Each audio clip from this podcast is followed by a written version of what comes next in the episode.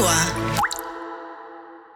I want to do this podcast to answer the question about something that I'm asked about all the time, right? It's about Rick and Morty. Yep, Rick and Morty, and whether there is any relationship between me, Rick Sanchez, and the cartoon character, Rick Sanchez, right? First of all, I want to thank you for hanging out with us here at Agua Media. This is a Latino podcast and a media network. Not because you have to be Latino to check in on us. We're glad that you're there, and we're going to share this moment no matter where the hell you are.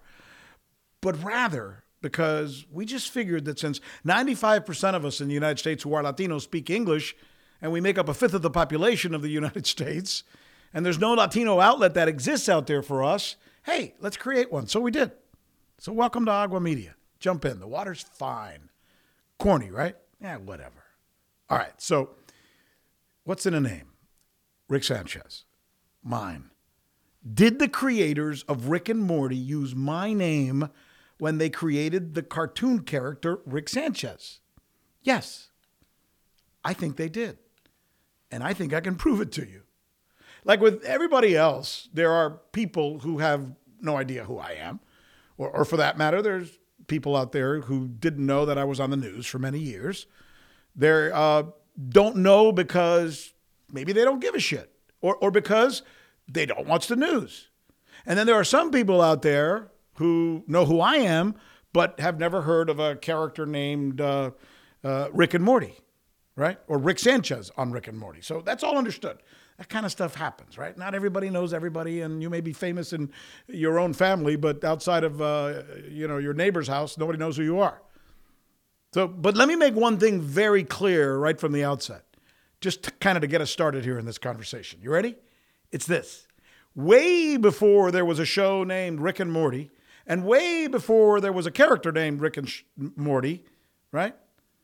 There was this. Rick's List, CNN weekday afternoons, 3 Eastern. Yep, that was the show. Rick's List.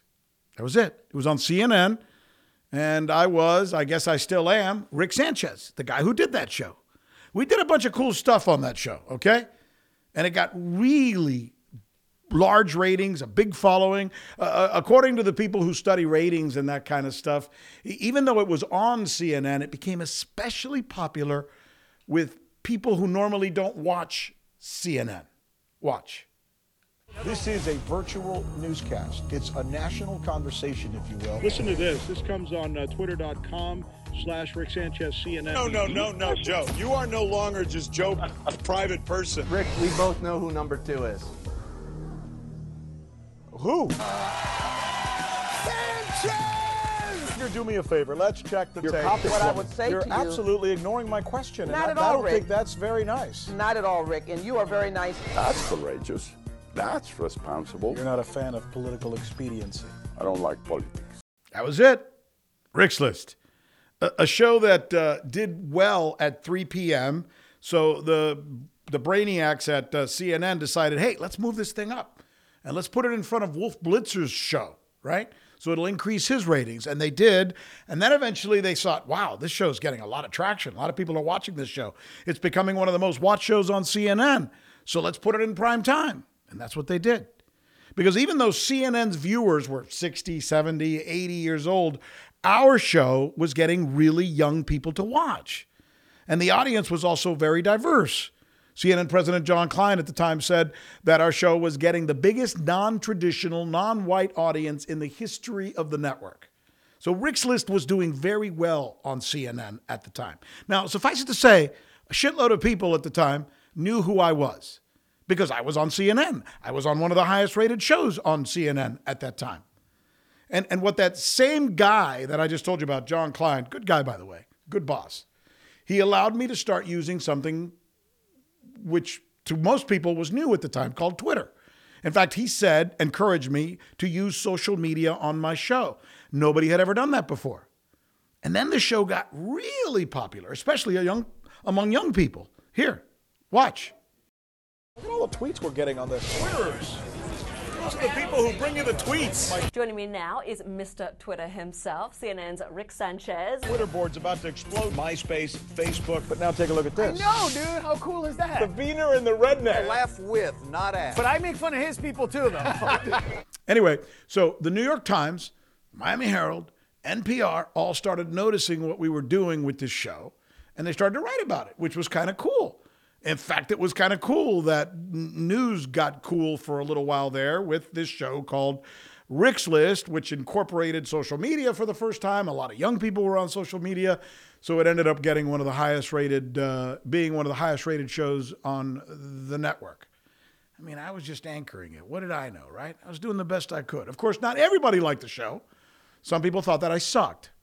And I guess one of those people actually worked in one of the offices there at Turner Broadcasting headquarters in Atlanta, because one day they called me in and they said, "You're fired." So I was let go. It happens. But you know what else was funny about what happened in Atlanta, in that same building in Atlanta, right? The Cartoon Network was also in Atlanta. Think about this. The Cartoon Network, we're going to talk about this, where I would hang out from time to time in the food plaza with some of the folks who worked at the Cartoon Network. So CNN and anchors like me and writers and editors worked together in the same building with the Cartoon Network, which made a different kind of news, I suppose. Maybe cartoon news. Remember, because that's an important part of the story, by the way, which we're going to get to in just a little bit. So CNN fires me, but I'm thinking, well, I still got my brand, right? Let me try and just parlay that, maybe online. I'm not on the air on CNN, but I can always go online and people will remember that I was the guy who was doing this show. But when I tried to do that, guess what? I couldn't, because my name was gone. If you Googled Rick Sanchez at the time, you didn't get me. You didn't get the guy who had the highest rated show on CNN. I disappeared. My brand was gone. What you got was a cartoon character named Rick Sanchez. And when I would tell people to look for me, they couldn't even find me. They found this. Rick, come on, enough. Rick, I don't like glowing rocks in the kitchen trash. Well, I don't like your unemployed jeans and my grandchildren, Jerry, but life is made of little concessions. So suddenly, my online presence didn't even exist, right? I had no online presence. You see, Rick Sanchez, the person, had been replaced, literally replaced by Rick Sanchez, a cartoon. Sounds weird, right? Turner Broadcasting would fire me and then allow or give my name, I don't know, to be placed on a cartoon character on one of their shows. I mean, I guess it's kind of cool. In some ways, it's kind of flattering that, you know, a famous cartoon character is now named after me or has my name. But it's also really frustrating because it's kind of like my name was hijacked, right? Here's the question that I know you're probably asking. Was it on purpose? Well, or was it just a coincidence? Well, did the creators of Rick and Morty maybe just happen to pick out a name? Rick Sanchez, popular name. I mean, Rick Sanchez is not a weird name. Different, but like me, I suppose. But maybe they just did pick it out of nowhere. And it happened to be mine. And that means that they had never heard of me, never watched CNN, never knew that there was a guy on CNN. And nobody on their staff had ever heard of me when they sat there at their storyboard meeting and mentioned they were going to do a show and they were going to have a character named Rick Sanchez. Nobody said, hey, you know, there was a guy on CNN. Nope, nobody. Nobody said that. Maybe nobody at Turner Broadcaster remembered that I worked there, even though I was on TV every single day, including on primetime. I guess. Is it possible? I guess. And that's kind of the way I left it, because after all, that's all they would have to say, right? We didn't know who you were. We had no idea who you were. Get over yourself, Mr. Sanchez, Mr. Snanchez, or whatever your name is. We didn't know you. We didn't know Rick Sanchez. We didn't know the news guy. We just invented Rick Sanchez, the sociopathic cartoon character who's a mad scientist, and that's it. Shut up. Okay, I will. But then, one day, I was Googling through some old material, and you're not going to believe what I found. I found evidence that the creator of the show had to know who I was, and did know that I was a prominent news guy, and was even including me in some of his experimental riffs that he was working on before he did Rick and Morty. In fact, here's the first part of a videotape that I want to share with you. Watch. Man, it makes so much sense. Something's different. Let's put on a TV set. Okay, you see that? Those two guys on the couch there? One of those two guys is Justin Roiland. He's the creator of Rick and Morty, on the couch with his friend Drew. And as best we can tell, this video was shot around 2006. So that's him on the couch with a friend doing a spoof or a spiff or whatever you want to call it, creating another show, not Rick and Morty at the time. At the time he's on the couch doing this, I am on the air anchoring the news on CNN, just to be clear. Now, we reached out to Justin. We asked whether he used my name as an inspiration for the character Rick and Morty on Rick and Morty. And he reached out, good guy, nice enough for him of him to do that. Seems like a nice guy. In fact, he wrote to us and he said he had no idea who I was and he hopes I don't hate him. By the way, I don't hate you, Justin. In fact, you just seem to me like a nice guy. However, I don't think, Justin, that you're being completely honest here. You see, Justin, what you don't know, maybe, I think that Justin doesn't know that we have the rest of that videotape. And if we continue playing that videotape, it becomes pretty obvious that he knew that I was a news guy on CNN because the character in this videotape is playing Rick Sanchez, the news guy. There, I think they refer to it as CIN or something. He's wearing a silly mask and he's cast as Rick Sanchez, the news guy, on TV. Here, play it. Put on the TV. Hello, I'm Rick Sanchez. Welcome to the 7 o'clock news. Did you hear that? I'm Rick Sanchez. And I'm doing the news. I mean, now, look, I know. It's a silly spitballing thing that they were kind of doing. But that really doesn't matter. What matters is they seemed to me, they knew exactly who I was at the time. Either that or it's one of the biggest freaking coincidences that could ever have happened, right? That they would have chosen a character doing the news on TV who happens to be named just like the guy who at the time was doing the news on TV, not in some tiny little local station, but all over the country on CNN, no less, at a time when people were still watching CNN, by the way. I mean, and by the way, look, I never really have said anything about this, partly because it's kind of who we are. I mean, I'm Latino. That's the way we are, Latinos. You know, we just keep going.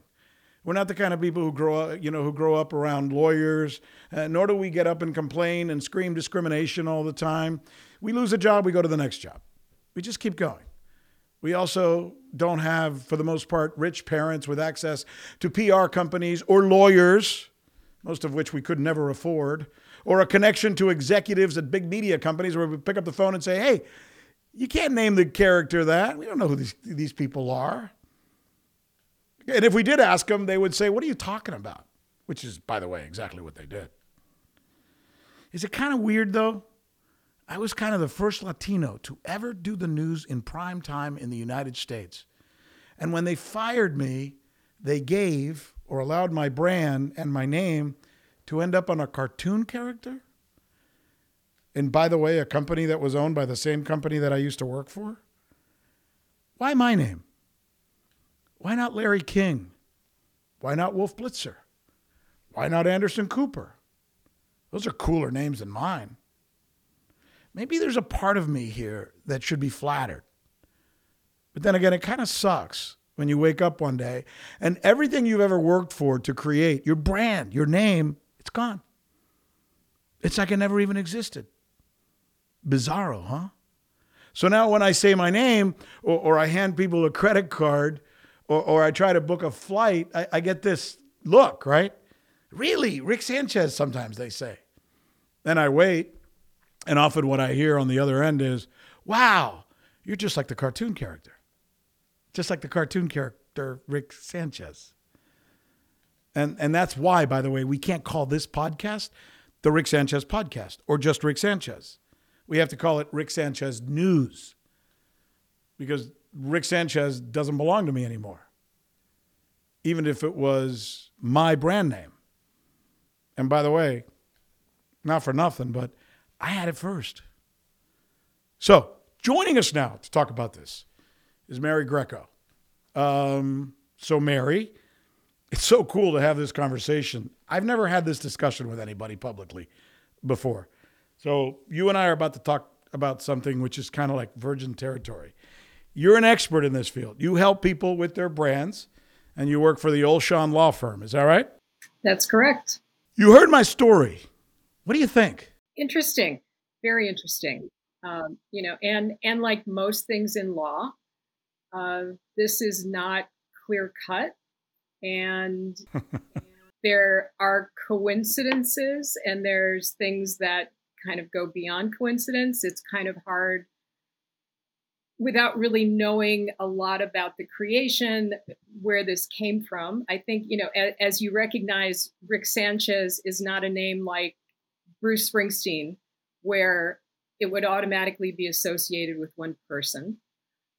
So as you said, their argument could be, well, it's a coincidence. It's a common name. We could have picked Rick Jones, but we picked Rick Sanchez. We could have picked Rick Gomez. Until you watch them, knowing on tape in 2006, by their own admission, on a videotape, doing a spoof with a guy named Rick Sanchez, doing the news on a show that they're creating called CNN, at the time that I happened to be Rick Sanchez doing the news on CNN. So to say that they didn't know who I was would be a lie. True. I hear that. And playing devil's advocate, the mere fact that they heard somebody's name and thought, wow, this is a cool name that we're going to use on our show, is not necessarily illegal under the law. It really would depend on their intent. Did they want to cause you harm? Did they know that by doing this, they would cause you harm?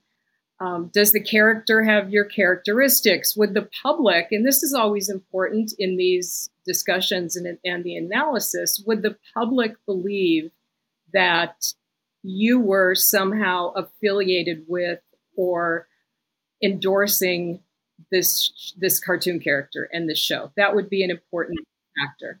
I hear what you're saying, Mary, but I'm left with the fact that they knew who I was at the time.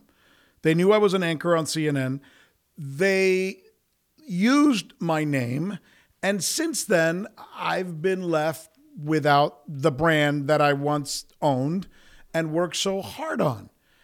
Can they just take someone's name like that?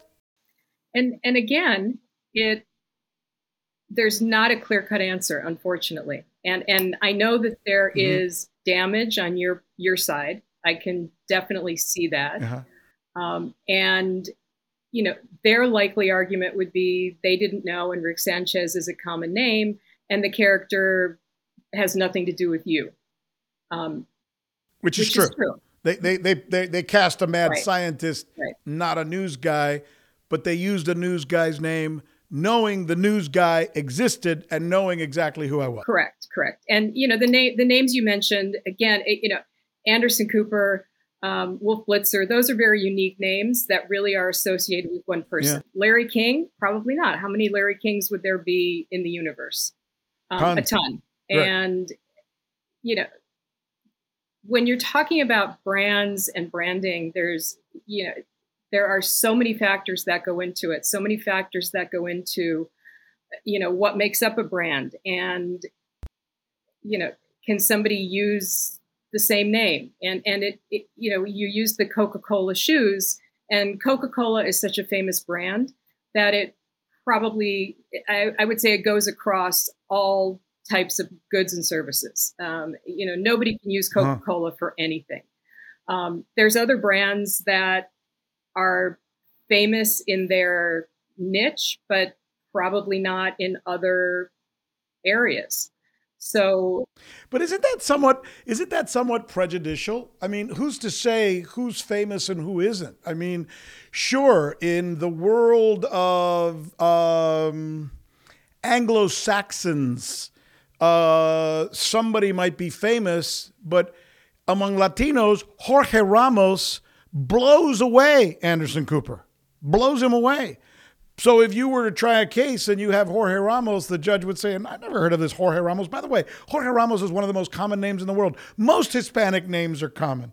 So when you say it's a common name, most Latino names are common. And when you say it's not somebody that is known to the big community, well, what big community? The big community in what? New York, Chicago? What about Miami, LA, San Antonio? Do they matter? That's always a question in a case involving an infringement or involving a brand, is who is the target audience? If it was, let's say it's a, big pharmaceutical drug name, the target audience may be physicians that prescribe that drug. And, people may not necessarily know the names of a certain drug or a certain piece of medical equipment or something. So, and I think, if you're talking about somebody who's famous, Jorge Ramos is famous with a certain niche of the population. That would be important, because then the question would be, it is a significant portion of that population where he has really built a brand for himself.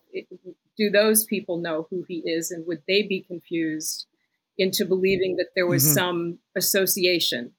These are very, very fact specific claims that are made, and there's no clear cut line. And I got to tell you, case law and things, it's all over the place.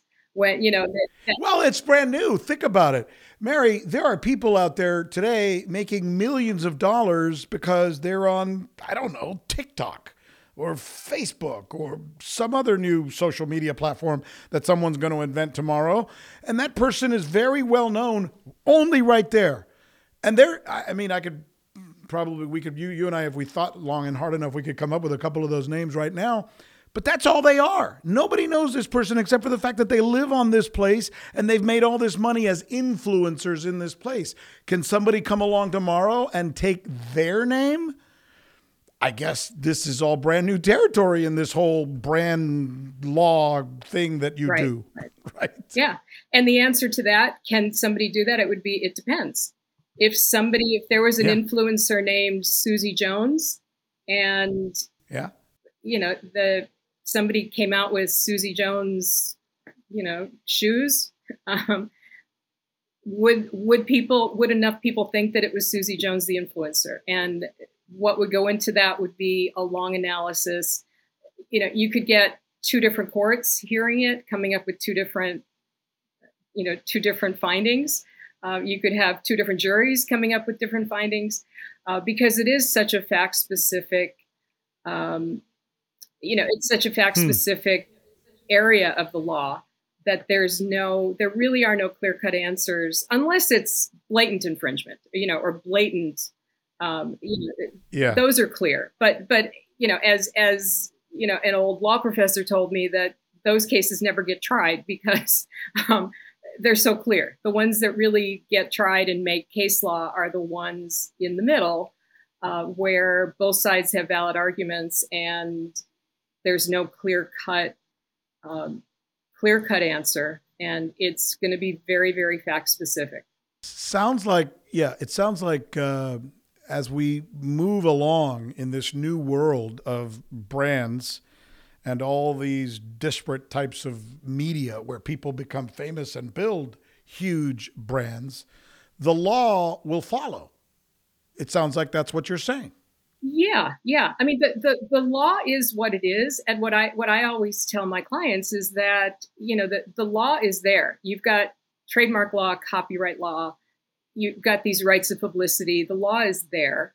And it applies whether or not you're doing something online or whether you're doing something more traditional. And look, when I started practicing, the internet was just starting out. There were no such things as social media. There were not influencers and all these things that have since come about. But the law is what it is. And I think the law doesn't change as much as the interpretation of the law. The law is you can't use somebody's name to create confusion. You can't use somebody's name to create a false impression. You can't use somebody's name to injure them somehow. Let me ask you a question, and I pardon the interruption, but I just thought to myself, is there something, 'cause since you were mentioning Anderson Cooper happens to be a Vanderbilt, deep pockets.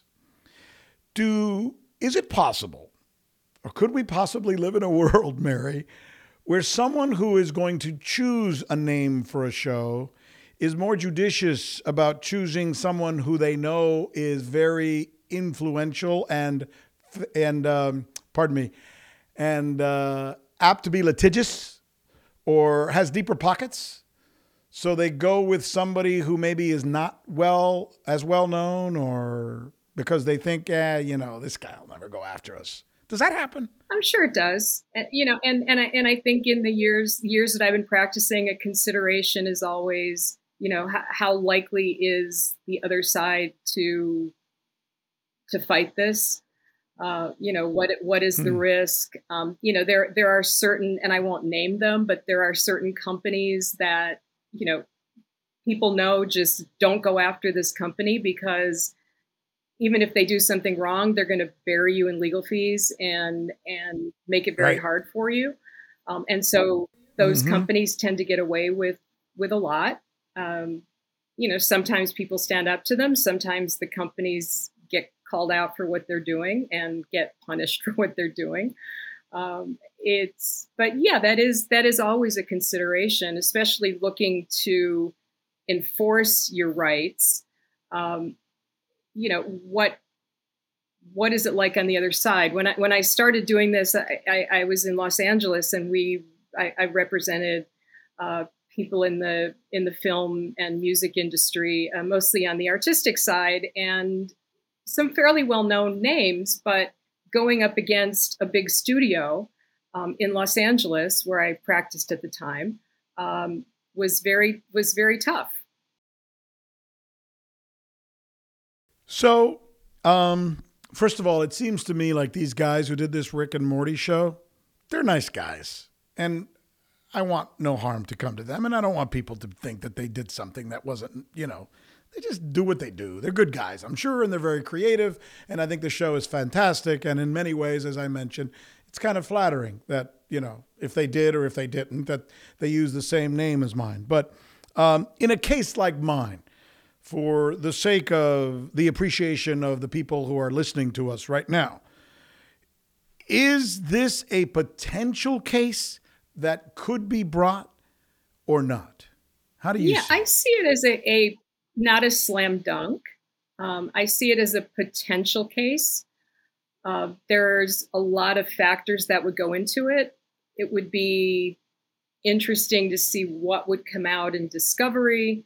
As far as the creation, are they using any kind of keywords or meta tags that push them up in the Google rankings that would, those kinds of things. After they watch this show, they're going to go hide them now. So, but go on. But nothing's ever hidden on the internet. Everything is always there. It's, again, going back to it's very fact specific. And I would say this is, if you just came to me out of the blue and said, do I have a case? And I heard what you had to say, I would say maybe. I wouldn't say go away. There's no case here. I think there are some interesting issues because, this is something that has injured your brand because it's pushed you down in the Google rankings. People can't find you, and you built this brand. So it has injured your brand. Yeah. That's only one factor in these cases. And there's a whole list of other factors. Consumer confusion is very important. The public perception is important. The intent is important. And you just kind of look at all these factors and weigh them. A lot of times there's surveys that are done in these kinds of cases to determine what is the public perception. And You know, so I wouldn't say you don't have a case. I wouldn't say you do have a case. This is definitely one of those in the middle cases that would really depend on the facts and also depend on the particular court and the judge and the jury, if it's a jury trial.